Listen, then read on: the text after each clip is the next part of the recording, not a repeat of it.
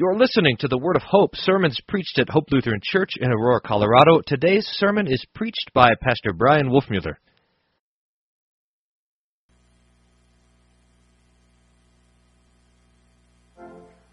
The lesson, Malachi chapter 3, verse 13, to the end, Malachi chapter 4, verse 6. We remember here that we are hearing the last words of the Old Testament preached by Malachi probably around the year 430, as he has now chastised the priests and the rulers and princes in Jerusalem, called them to repentance, and then given them great promises. The promise that a messenger is coming, that's John the Baptist, prepare the way for another messenger, that is our Lord Jesus Christ. And while we would expect the Lord to hammer the people with a severe preaching of the law, we see that and find it here. We also hear his sweet and gospel promises, the joy that he has for us. So, the text, as printed in your little insert there from Malachi. Your words have been hard against me, says the Lord. But you say, How have we spoken against you? You have said, It is vain to serve God. What is the profit of our keeping his charge, or of walking as in mourning before the Lord of hosts? Now we call the arrogant blessed. Evildoers not only prosper, but they put God to the test and they escape. Then those who feared the Lord spoke with one another. The Lord paid attention and heard them. And a book of remembrance was written before him of those who feared the Lord and esteemed his name. They shall be mine, says the Lord of hosts. In the day when I make up when I make up my treasured possession, and I will spare them as a man spares his son who serves him. Then, once more, you shall see the distinction between the righteous and the wicked, between one who serves God and one who does not serve him. For behold, the day is coming, burning like an oven, when all the arrogant and all the evildoers will be stubble. The day that is coming shall set them ablaze, says the Lord of hosts, so that it will leave them neither root nor branch. But for you, who fear my name, the Sun of righteousness shall rise with healing in its wings.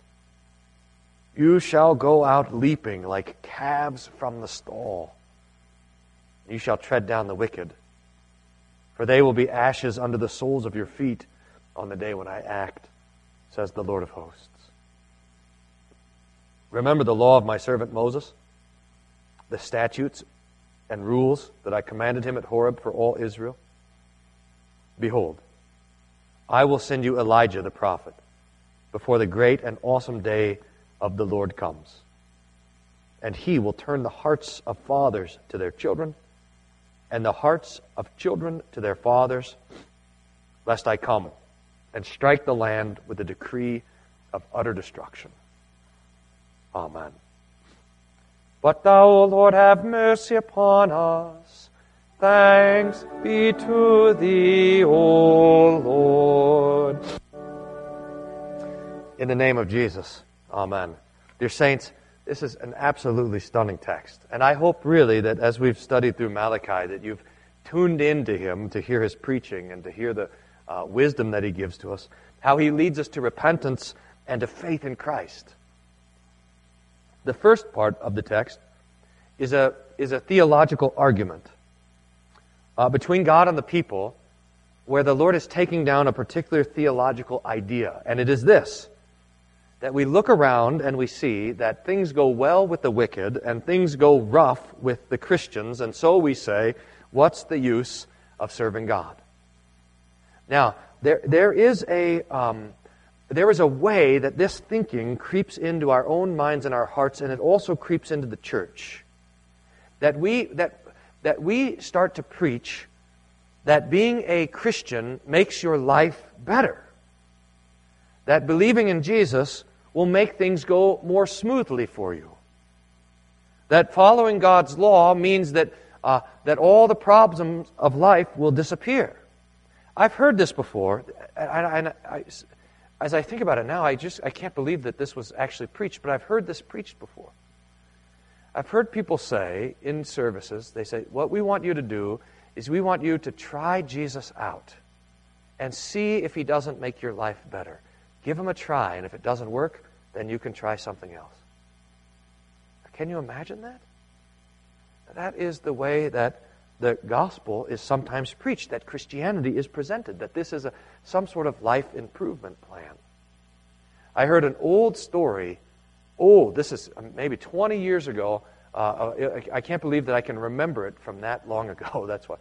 But this illustration, which I think gets to this point, which is very helpful, by a, a, a, a theologian from New Zealand. And he says, Can you imagine that there's an airplane and you're riding along in the airplane and the airplane is going to crash? Now, the, the stewardess, uh, they're, they're serving first class and there's another stewardess that's serving economy. Okay? And the stewardess that's serving the first class people brings to them a parachute. And they say, and, and the stewardess says to the, or the uh, flight attendant, I think is what they're called now. So sorry. The flight attendant says to the people in first, says, hold this parachute. It's going to make your life a lot easier. The flight will go better. It'll be great for you. So the, you grab a hold of the parachute and you put it there in your lap, and, and the plane jostles, and you, ah, this thing isn't comfortable at all. This isn't making it better. You're there and you're trying to drink your mimosa, you know, and the parachute's getting in the way. This is, it's not making the flight easier, it's making it worse. So you put the parachute under the seat in front of you and, and you're going about your business, but every time the plane rattles, the parachute gets loose and it gets your feet in the way and you start to kick the parachute. This is not helping at all. So finally you take it out and you put it in the overhead bin. I gotta, this is making, all these promises are wrong. It's, parachute's just getting in the way. Now it's different in, back in economy because the stewardess back there, the flight attendant, sorry, the flight attendant back there says, grab a hold of this parachute, the plane is crashing. And you grab onto that thing and you strap it on, and now every time the plane rattles a little bit, you cinch it up a little bit tighter. then, every time there's any sort of turbulence, you grab onto the rope and it doesn't matter that if it makes you less comfortable. It doesn't matter if it makes your back hurt. You know that this parachute is saving your life. Now the plane crashes. And those who had the parachute in the luggage compartment go down with the plane. But those who were holding on to it for their dear lives, they survive. You see the picture? Jesus is the parachute. The gospel is the parachute. It is not supposed to make your life easier. It's not. It's not supposed to make things better in this world. It's supposed to save you. The world is going down, and everything in it is going down with it, and Jesus is our salvation. So the prophet comes after these people who are saying, Look at the wicked, they've got it so much better. Look at the ungodly. They, they do whatever they want. Their, their, their bank accounts are fuller. Their schedule is easier. They have less sickness. They seem like they're happier people. Uh, look at the people in church. They've got all sorts of trouble. Look at the people out there. Things go great. And the prophet says, believe in Jesus because they are going down. And you don't want to go down with them. This is the teaching of Psalm 73. We looked at this yesterday in Bible class. Psalm 73 says the same thing. I was jealous in my heart because I saw the wicked and how great it was with the how great things went with the wicked. But then David says, I went into the temple and I understood their end. That they're going down with the plane. But we're going to survive. So, we treasure the gospel. Not because it makes things better in our lives but because it saves us from the wrath to be revealed on the last day. We treasure the gospel, not because it makes our days easier, because it makes it easier to wake up in the morning, because it means that we'll have more money and wealth and success in this life. No, we treasure the gospel because in it the Lord gives us the treasures of the kingdom of heaven.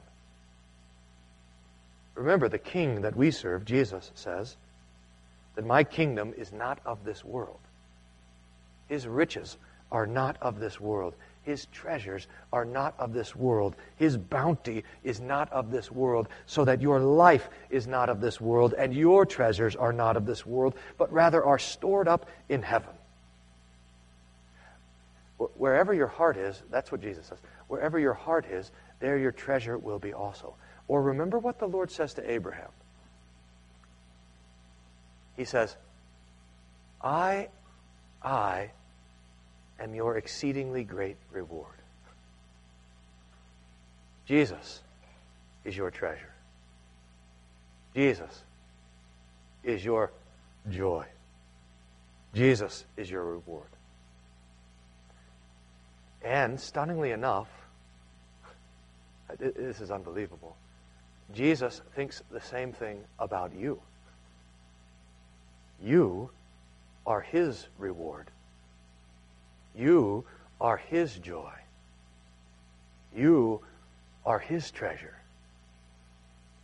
Look at what it says here. That's what it says in, uh, in verse 17, chapter 3, verse 17. It's right there, printed in black and white, because otherwise you wouldn't believe it unless you could see it. It says, They shall be mine, says the Lord of hosts, in the day when I make up my treasured possession. We could translate it like this. On the day when I make them my jewel, on the day when I make them my, uh, uh, my wealth and my delight. I mean, here we are spending our whole lives chasing around diamonds or gold or silver or green pieces of paper or whatever. And here the Lord comes to us and He says, I am chasing after you. You are the diamond that I'm hunting for. You are the treasure that I'm seeking. Ah, it's incredible. Jesus tells a parable of a man who found a treasure in a field. He went and he sold everything he had. Everything. I mean, all his wealth, his house, his, his home, his donkeys, his clothes, his, egg. he sold it all so he could have the field, so that he could have the treasure. And you are that treasure. And Jesus is the one who has sold everything, even his life, so that he can have you. That is absolutely stunning. And with that joy, we enter into this last chapter. Behold, the day is coming, burning like an oven, when the arrogant and the evildoers will be stubble. Stubble. The day that is coming shall set them ablaze, says the Lord of hosts, so that they will have neither root nor branch. But for you, who fear my name, the Sun of Righteousness shall rise with healing in its wings. We're going to have a, three pictures that are here. The one is of a, a fire that comes and just destroys everything. That's how the last day is for the wicked. But for the righteous, for the ones that fear his name, if you can imagine this, that the sun is starting to break, and the beams of the sun, the wings of the sun, are starting to shine over the horizon, and wherever the light hits, there's healing and there's life. There's green fields and pastures. Death gives way to this great joy of what's coming. And then you, it says in verse 3, with one of the most beautiful pictures of the whole scriptures, you will tread down the wicked under your feet. They will be ashes under the soles of your feet on the day when I act. You will go out, oh, where I missed it. You, oh yeah, that's right. And you shall go out leaping like calves from the stall. Now, I had this morning a picture of what that was in my mind, but I said, I, I wonder what that actually looks like. So I went on to YouTube and I put in calves leaping from the stall. And it's amazing. Probably watched 10 videos of the cows that are held in the, in the barn all winter. Some of them, calves, they've never seen the green grass like this. And then the farmer lets them out of the barn, and the cows, these big, you know, they're what? They're like 800 pounds. They kind of lumber, they lumber out and they walk down the road like this, and then they get on the grass, and all of a sudden it's like they're possessed. They just start jumping in the air and running into each other and chasing each other around. and kicking like this. There's some farm in, in New England that calls it the dancing of the ladies, and they have crowds come out to watch the cows come out of the barn for the first time in the spring. And the cows are all jumping around like this, these dairy cows, this big thing, and they're dancing and jumping into each other. It's beautiful to watch. There was one calf, and uh, the farmer was saying that he'd never seen grass before, you know, never seen grass. And it walks out like this, and it sniffs down at the grass and starts eating more and eating a little bit more until his whole body is on it. And then he starts kicking like this. And then he starts running and eating and kicking and running and eating and kicking like this. He doesn't know what to do with himself. Now that's the picture in the, in, that's supposed to be in your mind for you. For you and for me. That when, that when Jesus comes and he sets us free and he says, no longer will the devil hold you in his, in his captivity. No longer will you be held bound by the chains of the fear of death. No, no, no more will you be held down by the shame of your sin, by the guilt of your iniquity, by the fear of God's judgment. No more. You're set free from that. For, for, if the Son sets you free, says Jesus, you will be free indeed. And that's what's happening here. Malachi says, For you who fear my name, that day, the day of the Lord, the coming of the Son of God, will come for you like the great day of your emancipation. And you will go out like calves, leaping from the stall, feeling the grass under your feet and the sun on your face, and breathing the free air, a freedom that you've never known. That's what the gospel brings. Now, I don't want all of you to be jumping out of church. be careful. I don't want you to, I mean, you, we could break something. but the day is coming. You, you get this? The day is coming when the joy and the freedom of the sons of God will be so manifest that we will not be able to hold back for joy, for happiness, for delight in knowing that we belong to Jesus and his life belongs to us. Those who fear my name, for you, the Son of Righteousness, will, will rise with healing in its wings. And you shall, go, you shall go out leaping like calves from the stall. The freedom has been proclaimed already, and you have it by faith. When you believe the promise of the gospel, you are set free from every bondage and every, and every fear that could ever come upon you. You're set free from the punishment of your sin. And one day soon, you will not only have it by faith, but you will have it by sight. Jesus will call you up out of the grave, give you a resurrected body, and usher him into the glory that awaits you. I think it's wonderful that, that God gave this to Malachi to be the last words spoken to the people as they waited for Jesus. And I hope that this picture of the calves leaping for the stall will also hold us through the time that we have to wait. To wait for our last day, to wait for the resurrection of the body. To know that this is what is coming joy, peace, freedom won for you by Jesus. May it give you comfort. Amen. The peace of God which passes all understanding. Guard your hearts and minds through Jesus Christ our Lord. Amen. Thank you for listening to the Word of Hope. We hope your time with us was one of joy and peace in hearing the Lord's Word and kindness. If you have questions about anything you heard on today's broadcast, please don't hesitate to contact us at office at hope-aurora.org or call the office at 303-364-7416. For more information about our congregation, for locations, service time, and schedule, please visit our website at www.hope-aurora.org. Thank you for listening to the Word of Hope.